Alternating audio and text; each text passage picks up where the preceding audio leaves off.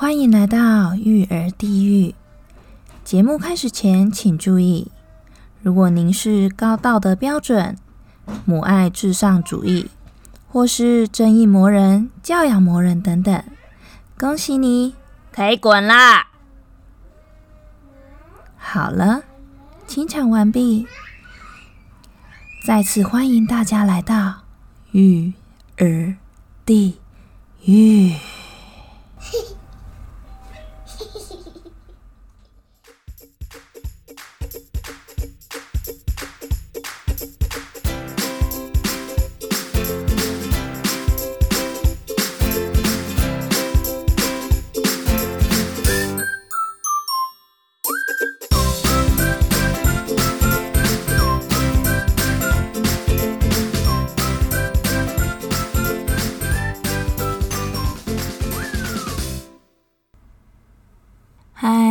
嗨，我是阿卡丽。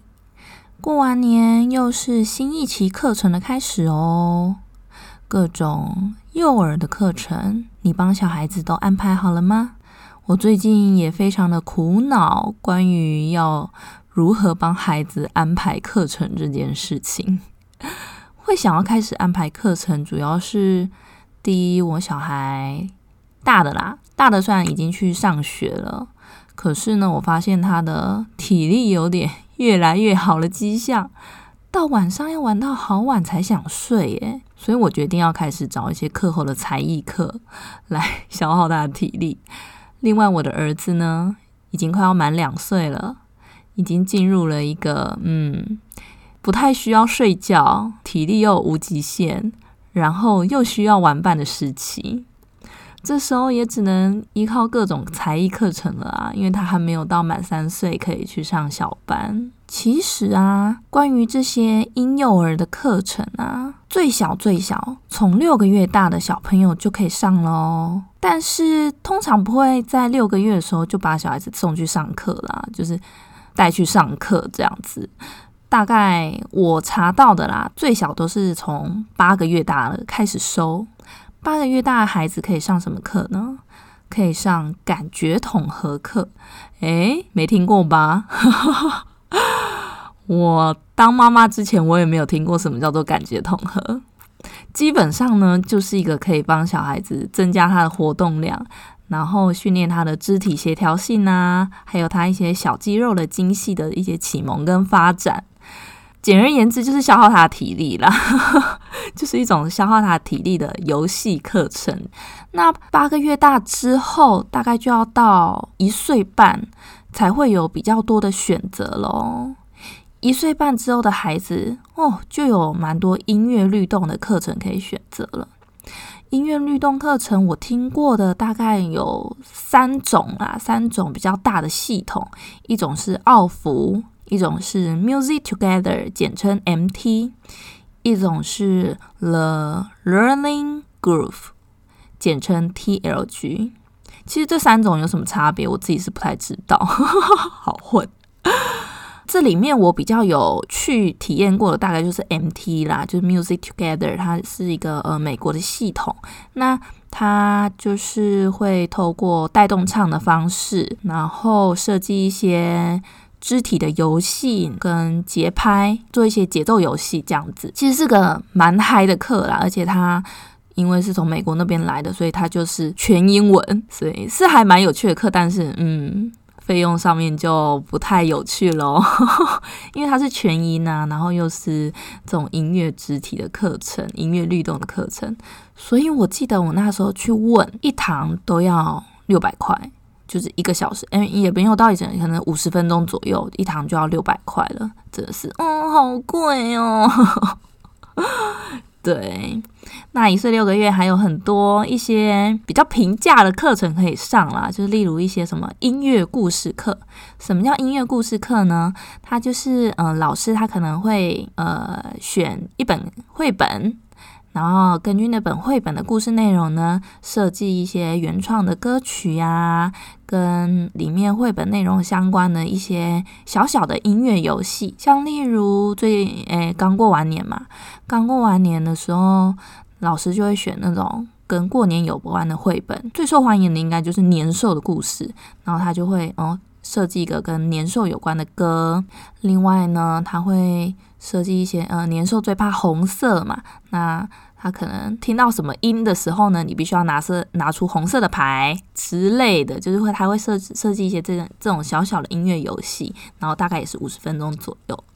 或者是那种艺术比较偏艺术性的课程，例如会教你玩一些轻粘土啊，或者是画画啊，又或者是做一些手做的劳作，但都是非常非常简单的，然后会配也会配合一些绘本的故事内容去去做。另外呢，当然也有。兼顾那种美语市场的，所以美语绘本课也是相当受欢迎的。那美语绘本课跟音乐故事课其实就是差不多，只是一个是英文，一个是中文这样子。那一岁半之后呢，接下来大概就是要到两岁了。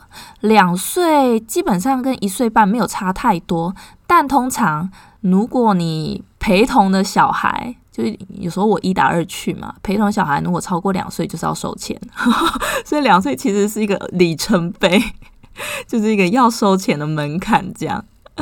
那两岁可以上的课又多了一点，除了上面那些课之外呢，还有一些体能开发的课，他就可以去上了。那种体能开发课，它有点类似体操的系统，那还会设计一些关卡，然后小朋友可能要走那个独木桥啊，然后要钻洞啊。然后还要弹跳床啊，这样对，就是一个体能开发课。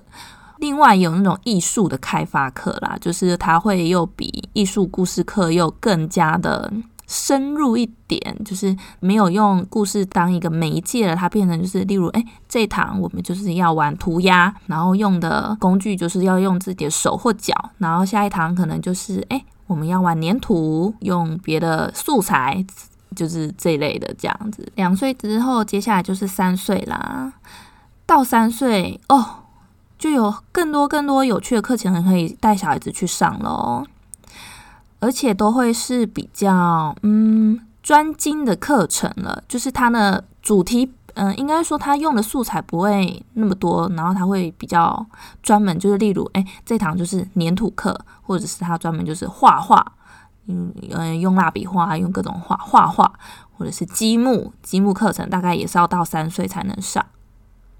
那三岁之后，还有各种的体验课可以上了，像是什么哦，达美乐啊，达美乐的一日体验，或者是什么便利商店的一日店长体验，诶，这种很多，甚至还有那种泡泡派对，就是诶，大家有玩过那种大泡泡吗？知道吗？就是有一种那种。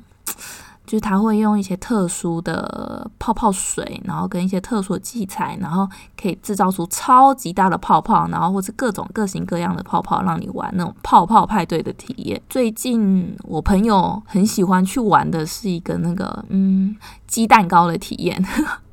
它就是有个小台子嘛，然后小朋友会排队，他会跟泡泡派对结合在一起。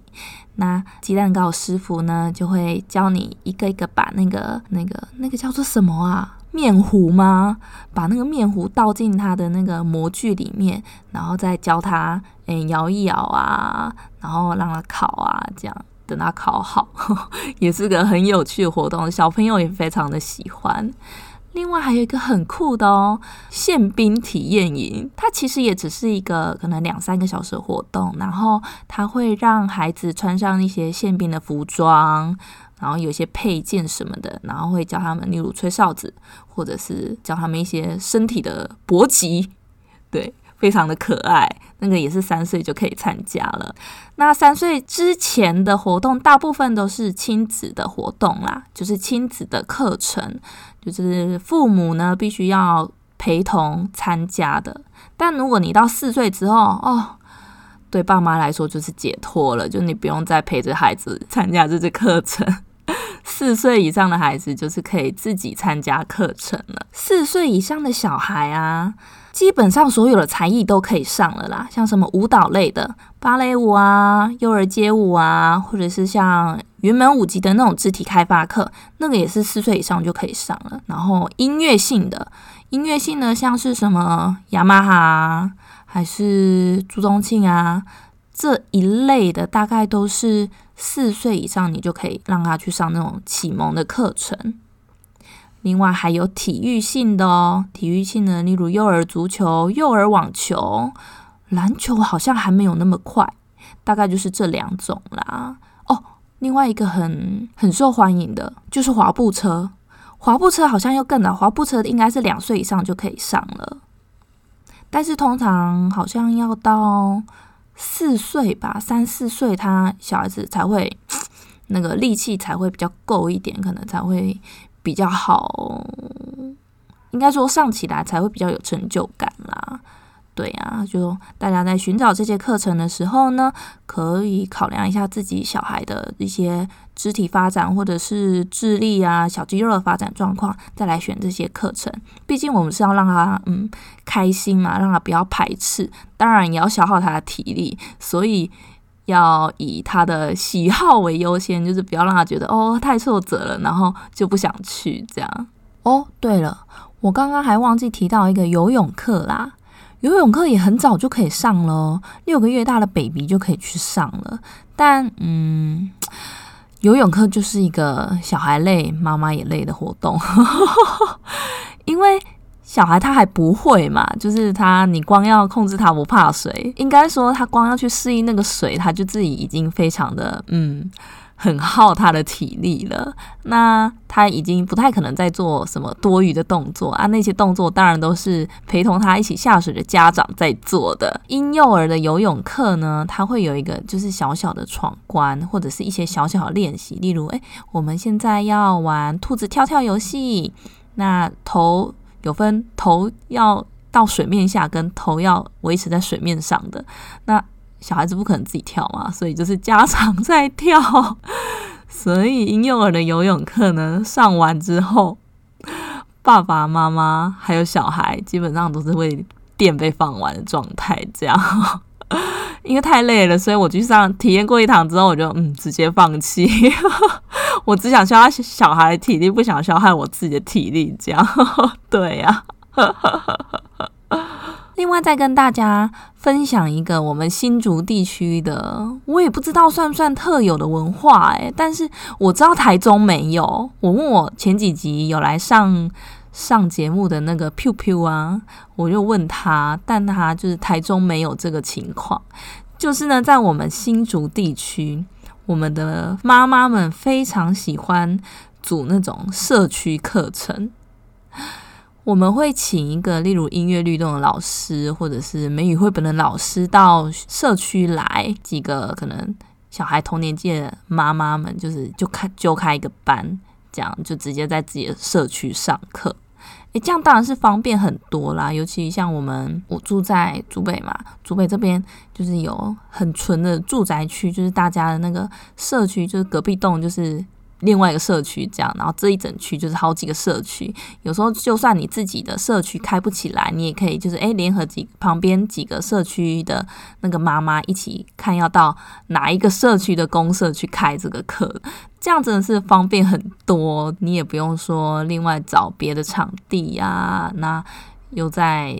自己的家里面，或者是临近走路可以到的地方，移动什么的也非常的方便。这样，而且我们还有一个代课文化。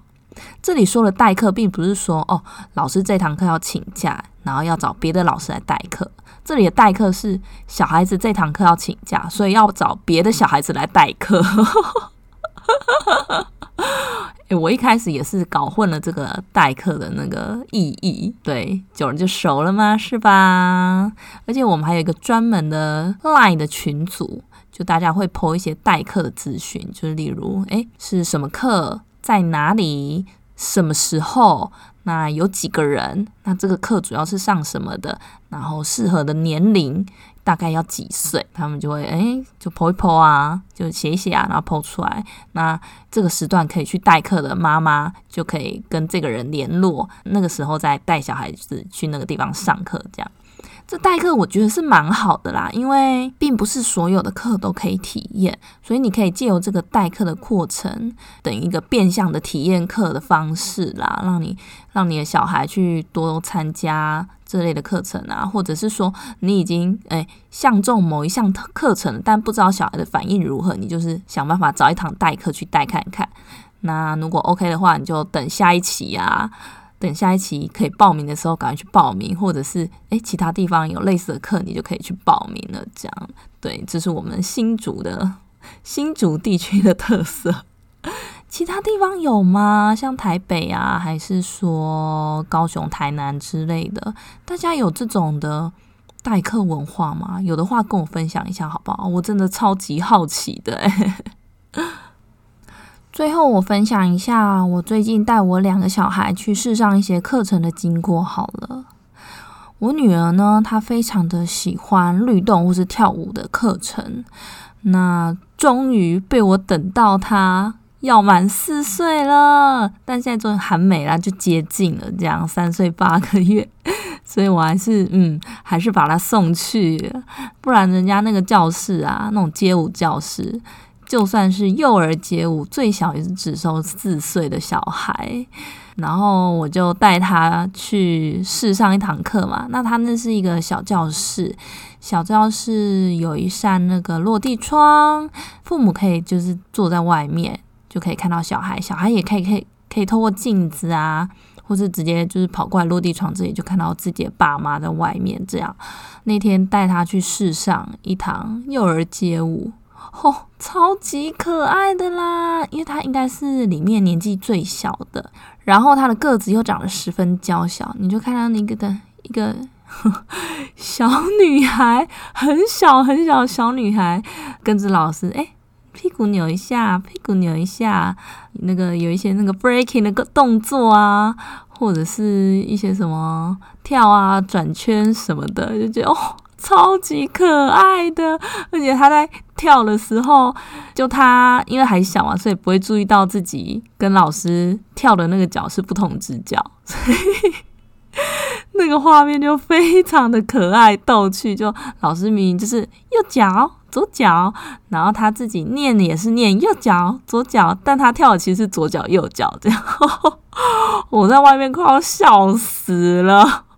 真是有个可爱的，可爱到嗯，他也上完，看起来很开心，然后我就马上帮他报名了。对，这是我女儿。那我儿子呢？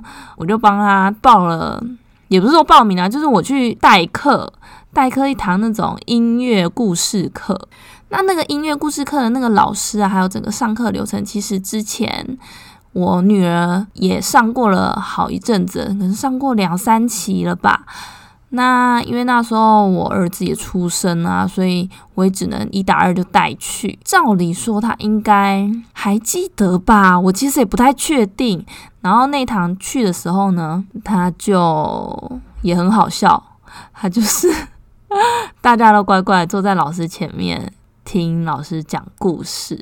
那有一些是跟妈妈就是一起坐在外围。当然也是，就是都在同一间教室里面啊，然后就只有他一个人走过来走过去，但是眼神是一直跟着老师的，就不停的走过来又走过去。可是你可以看得出来，他有认真在听故事啊，但不知道为什么，就是叫他坐下，他就不肯坐下，就是一定要走过来又走过去。然后呢，因为里面老师会设计一些桥段嘛，会有用不同的乐器，然后做不同的事情。那也可以看到他，哎，现在诶一岁十个月了嘛，都可以服从老师的指令哦。有老师叫他过去拿乐器，然后拿回来给妈妈啊，拿几个？那拿到之后要怎么做？诶，他基本上都是可以，诶，有模有样的这样子。我就觉得，哦，小孩真的长大了，听得懂人话了。对，但比较可惜的就是。因为我们中间有停过一阵子，就姐姐去上学了嘛，然后弟弟的那个年纪又还没到，所以没有办法参加。停过一阵子之后再去的话，就变成新生，新生就要排啊，就没有排到我们，所以就啊这一期来不及上到，希望下一期有机会。好啦，以上就是一些关于小孩的课程跟大家分享喽。你还上过什么有趣的课程，或者是一些有趣的体验活动，觉得很推荐的吗？欢迎到 IG 或是脸书的粉丝专业分享给我，还有其他听众们知道哦。好啦，下次见喽，拜拜。